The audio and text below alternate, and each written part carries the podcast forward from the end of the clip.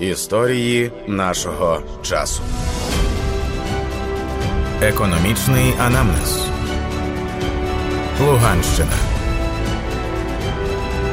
Матеріал створено за підтримки польського інституту у Києві. Я пам'ятаю стіни холодні в підвалі. Я думаю, що буде далі. Хоча чи буде далі? Взагалі ми ще зустрінемося у фіналі. Запам'ятай, Луганськ це Україна, а не Сомалі. Ти запитаєш мене, де межа, де рубіж мій. Я відповім мій Рубікон, там, де рубіжна. Луганськ повернеться, а разом з ними щастя. Ми всі незламні, як браслет з гербом на зап'ясті.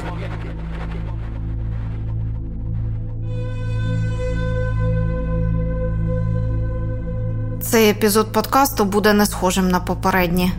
Сьогодні ми поговоримо про регіон, де бойові дії тривають понад 9 років. А окупація частини території триває так давно, що в школу встигли піти діти, які народилися і виросли без України. З вами економічний анамнез. Я його авторка і ведуча Анастасія Багаліка, і ми будемо говорити про Луганщину. Луганська область має площу 26 тисяч 684 кілометри квадратні. На південному заході та заході межує з Донецькою областю, на північному заході з Харківською.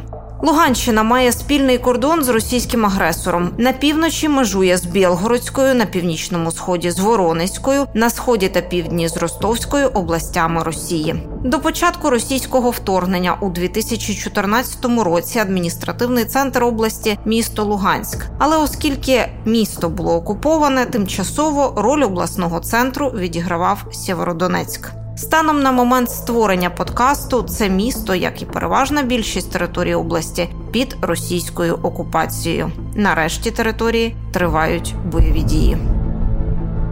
Мінометний розрахунок готовий. Мінометний розрахунок готовий. По цілі. Переправа. По готовності вогонь. Постріл! Міномет. Постріл! Постріл!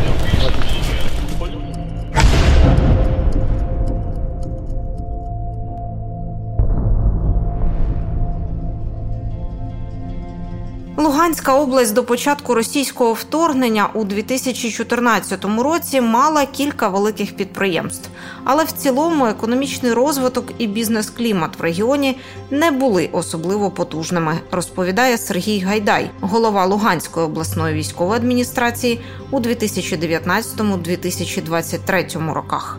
На що опиралась Луганщина до окупації часткової 2014 році. Ну, це декілька великих підприємств, такі як, е, до прикладу, Северодонецький Азот, Лисичанський НПЗ. Е, тобто хімічна промисловість були і там стекольний завод, е, содовий, потім картанашка. Було багато підприємств, які для деяких міст були бюджетоутворюючими.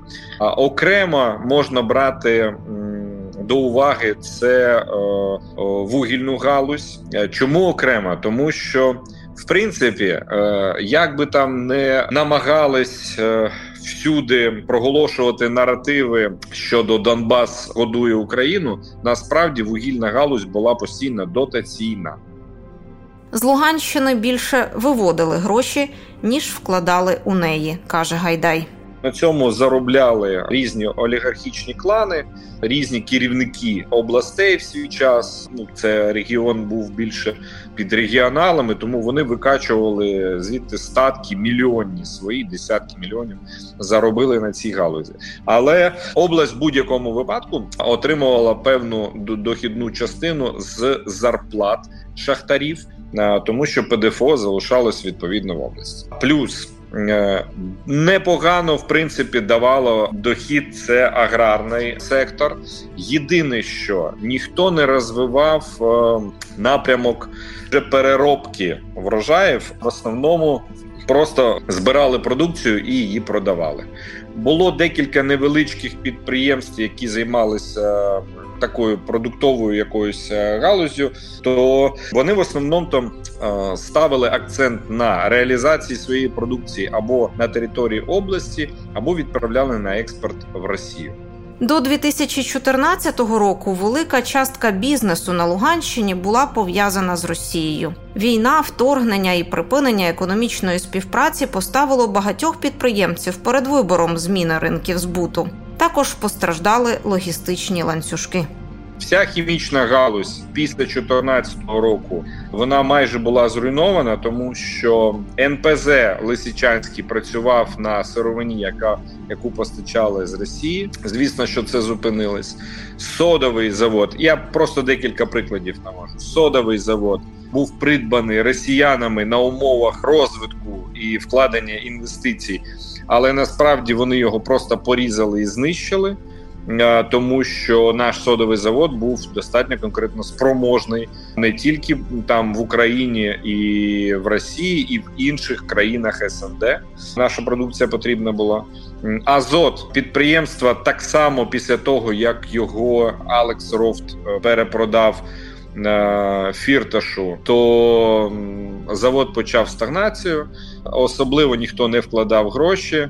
Знову ж таки, підприємство працювало на газу, і цей газ е, не був в такому вільному доступі, як це було раніше. Плюс потрібен був для виробництва там міндобрив е, аміак. Так само з цим були проблеми.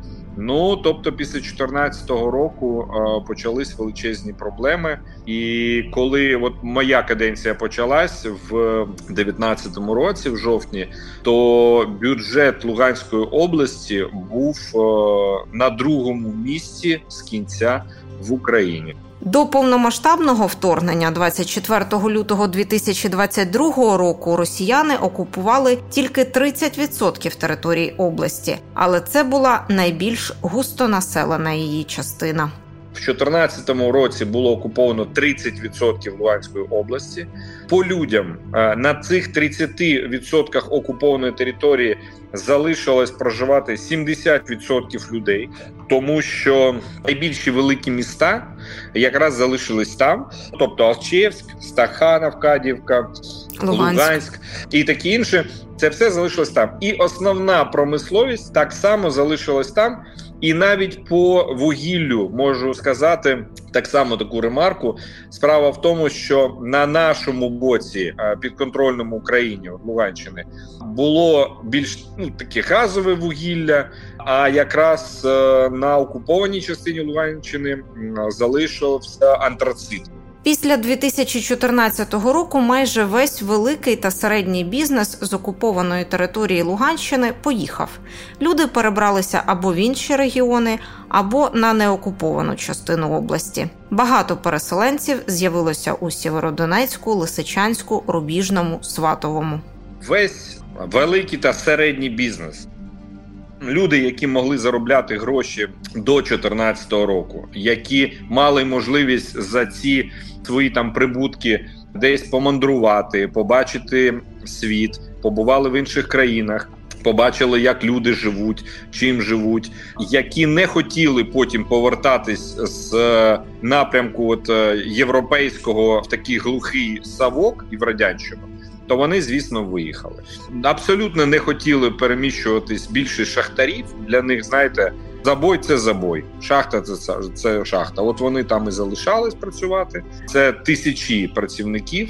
Переїхало до Северодонецьку, Лисичанську, Сватово. Е, немало в принципі людей, які хотіли дійсно і працювати далі, нормально розвивати свій бізнес. За мою каденцію молоді люди, до речі, активно е, почали рухатись в напрямок розвитку якихось невеличких бізнесів для того, щоб потім розвивати і, і кудись далі рухатись. Багато людей поїхало в Європу, в кого була така можливість. Ну і хтось поїхав по Україні. Як це відбулось і після 24 лютого. Наша героїня Анастасія Муранова, сєвєродончанка. У 2014 році їй не довелося нікуди переїздити. Цей досвід жінка отримала тільки у 2022-му. На Луганщині Анастасія мала школу англійської мови English Club. Станом на лютий 2022 року це була вже мережа шкіл у Сєвєродонецьку, Лисичанську і Рубіжному. А розвинувся бізнес саме завдяки переселенцям, пригадує Анастасія. В серпні, мабуть, звільнилися в Донецьк, ми повернулися з чоловіком. І в вересні я почала спробувати збирати групи, і вони якимось таким магічним чином почали збиратися. Вже потім я зрозуміла, що це більшість людей, хто приїхав з Луганську, бо Луганськ був дуже. Таким місцем, де дуже було багато шкіл різних профільних, було два університети, в яких профільні були якраз е, іноземні мови. Кафедра іноземних мов була найбільшою, і тому там це було дуже розвинено, і для людей це було окей приходити займатися в групах. Коли кількість студентів зросла, у English Club задумались про розширення. У нас на момент 24 е, лютого 2022 року було десь тисяча студентів. Це було поступовий зріст. Е, в якийсь момент е, одна школа, яка у нас була перша, це по Новіко 17, там було 250 людей на той момент. І ми так якось в нас було четверо, ми працювали. Всі чотири перші мої співробітники це були мої подружки. В якийсь момент у нас десь було 250 студентів, і ми думали, як нам далі розвиватися, і хотіли купувати франшизу. Типу, нам так ми так вирішили, що будемо купувати франшизу якоїсь великої класної школи, будемо займатися. Ну, будемо розвиватися, як вони е, хотіли купити Хелен Дурон. Франшизу навіть е, майже дійшли до цього, але ем, коли зрозуміли, що в них їх школи вони це десь до 80 людей. Тобто вона каже: а у вас 250 зараз? Я говорю, ну да. У типу у Сєрдонецьку, я говорю, да. Ну, у нас 80 десь дітей в школах. Це от так приблизно. І ми типу, вирішили, що нам це, мабуть, не потрібно. Натомість почали розширюватися, виграючи гранти. При фронтовій Луганщині їх в ті роки давали активно. Ми декілька разів отримували гранти, бо були прифронтовою зоною, отримували гранти від ООН декілька разів. Ми декілька разів писали дуже багато грантів, але декілька отримали, я не згадаю зараз скільки. Одну школу ми відкрили на грант в Лисичанську першу. Потім в Лисичанську була друга школа, потім ми ще одну відкрили в Сердонецьку, бо ми зрозуміли, що школа вже така на максимум просто забита людьми, і хотілося б щось в іншому, е, в іншій частині міст. І також 20 21-го року, мабуть, ми відкрилися в Рубіжному, тільки почали працювати. А в планах було в 24-му відкриватися в Краматорську. Також вже у нас було приміщення, і ми там збиралися відкриватися відкривати п'яту школу. У Сєвєродонецьку багато людей вчили англійську з нуля. Анастасія і її колеги зрозуміли це і самостійно адаптовували і перекладали матеріали під такий запит. Ми зробили так, щоб людям було з першого заняття зрозуміло, що робити і не було цього якогось мовного бар'єру або психологічного бар'єру, щоб їм було в кайф займатися, бо їм було все зрозуміло. Бо основний такий був запрос від студентів завжди, що я там багато питав, е, намагався вивчити, але мені нічого не зрозуміло, це не моє, мені, мені не заходить. І ми цей момент підловили, що людям було незрозуміло, і зробили такий е, матеріал, щоб людям було зрозуміло. І в нас було дуже багато в один момент прям людей з нуля ну, дуже багато. Тобто у нас були дуже великі групи, бо у нас було дуже багато викладачів, тобто ми там брали 15 людей, могло бути в групі, там 12, бо був запит, але не було, наприклад, часу. І така сама ситуація була з дітьми.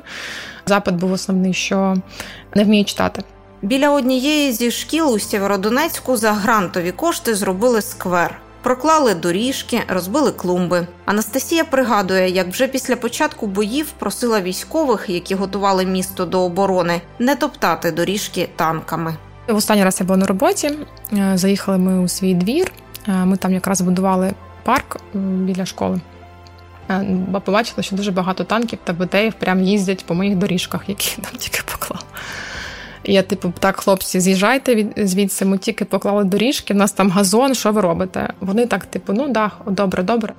Під час боїв за Луганщину після 24 лютого 2022 року росіяни випалювали обстрілами цілі міста. Оцінити рівень втрат дуже важко, бо зараз регіон окупований майже повністю. А на невеличкому клаптику Луганщини, звільненому минулого року, точаться бойові дії, пояснює Сергій Гайдай. Можу дуже дуже грубо можу сказати по тій території Луганщини, яка була не окупована е, у 2014 році, яка була підконтрольна Україні і де ми працювали, і, але дуже грубо. Дивіться, повністю зруйнована система інфраструктури водопостачання. Е, Попаснянський водоканал, Білогорівці просто розбомбили якраз е, все обладнання. Що буде з дорогами мостами? Ми зараз не можемо говорити тільки після деокупації. Але якщо дороги, ті, які ми побудували, вони якісні. І там, де був прильот, можна просто вирізати якусь е, якийсь там клаптик, там квадрат і його залатати. Це не дуже величезні кошти. То мости зруйновані.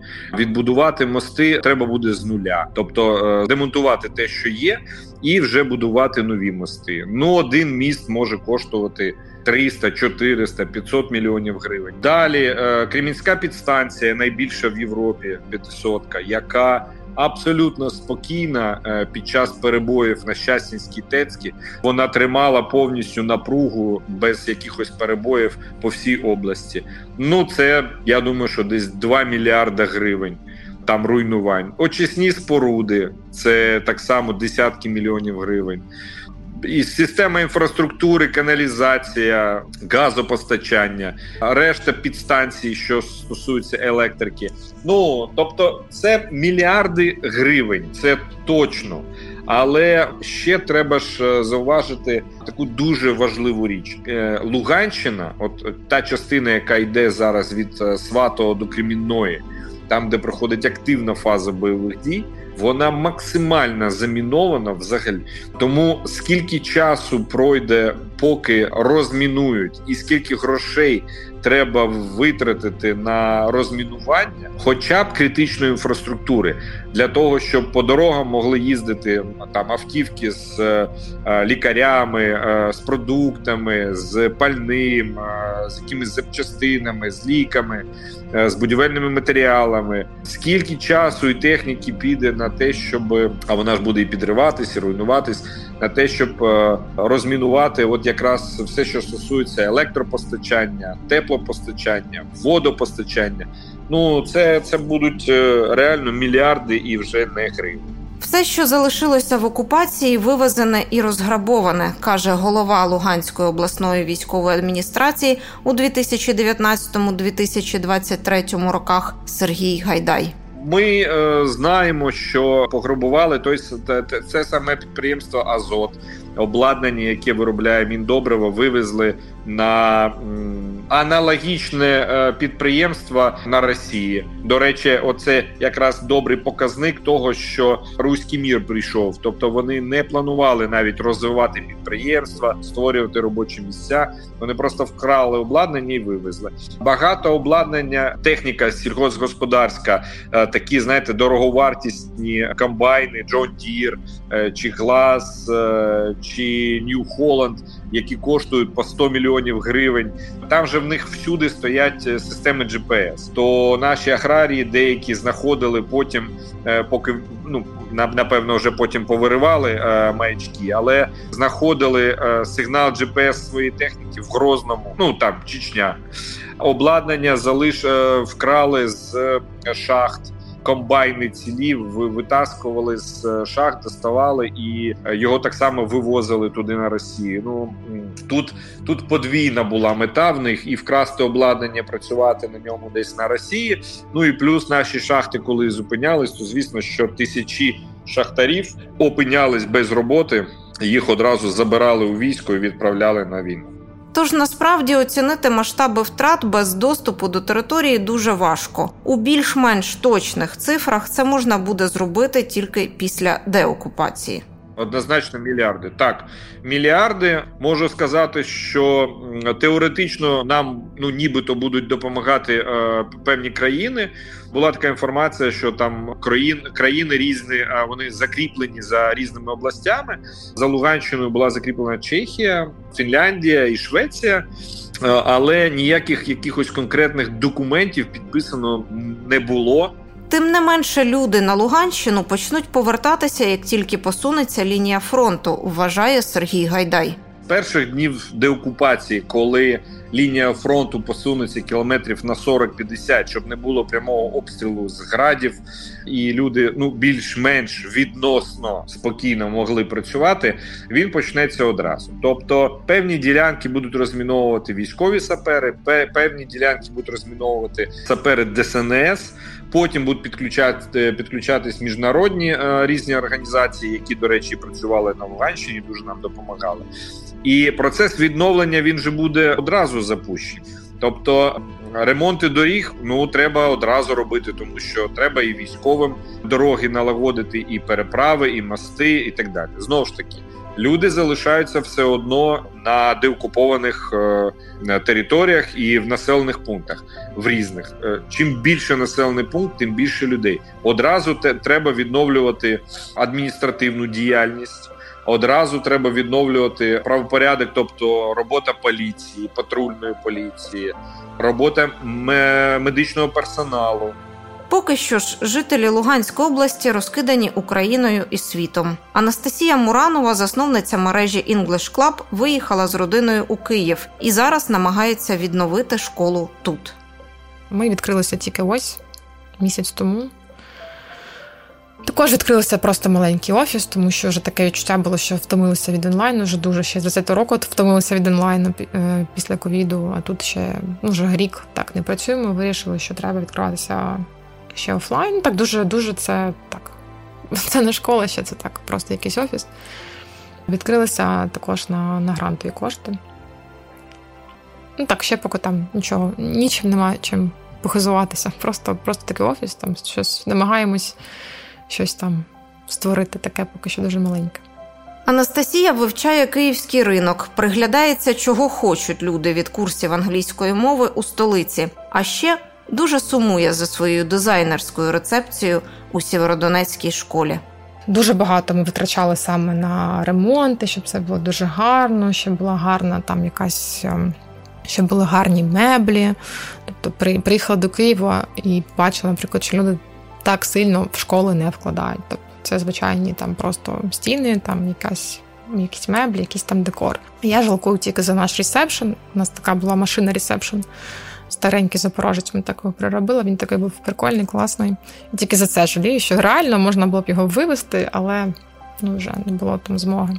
Про нього жалію, коли бачу якийсь запорожець в Києві, такий, який же там на десь лежить тому треба його брати, також робити собі ресепшн. Запитати, чи поїде Анастасія додому, я не наважилась. Зараз її родина, її команда, як і більшість переселенців, живуть одним днем, не будують планів, не мріють мрій. Планів у нас точно немає, ніяких взагалі. Тобто, план такий від дня до дня, якийсь є план, бо там вижити, якісь мати кошти, щоб дитина пішла в школу, можливо, там десь кудись там поїхати там не знаю, до Карпат, то може там якісь вихідні або щось. Такі дуже-дуже дуже маленькі, дуже такі скромні плани. Поки так, але варто пам'ятати, що так буде не завжди. Всі війни рано чи пізно закінчуються миром, нагадує Сергій Гайдай. Що це буде? Мирний договір, чи це буде капітуляція Росії? Це буде підписання якихось документів про ненапад, про просто відведення військ. Чи це буде капітуляція і демілітаризація певних регіонів, які знаходяться біля якраз е, кордону з Україною? Втім, поки ми не знаємо, яким буде майбутнє, все одно маємо до нього готуватися. Також і для того, щоб мир і потреба відбудовувати країну не заскочили нас так само зненацька, як заскочила війна. З вами був подкаст Економічний анамнез. Я його авторка і ведуча Анастасія Багаліка. І сьогодні ми говорили про Луганщину. Слухайте, думайте, дійте.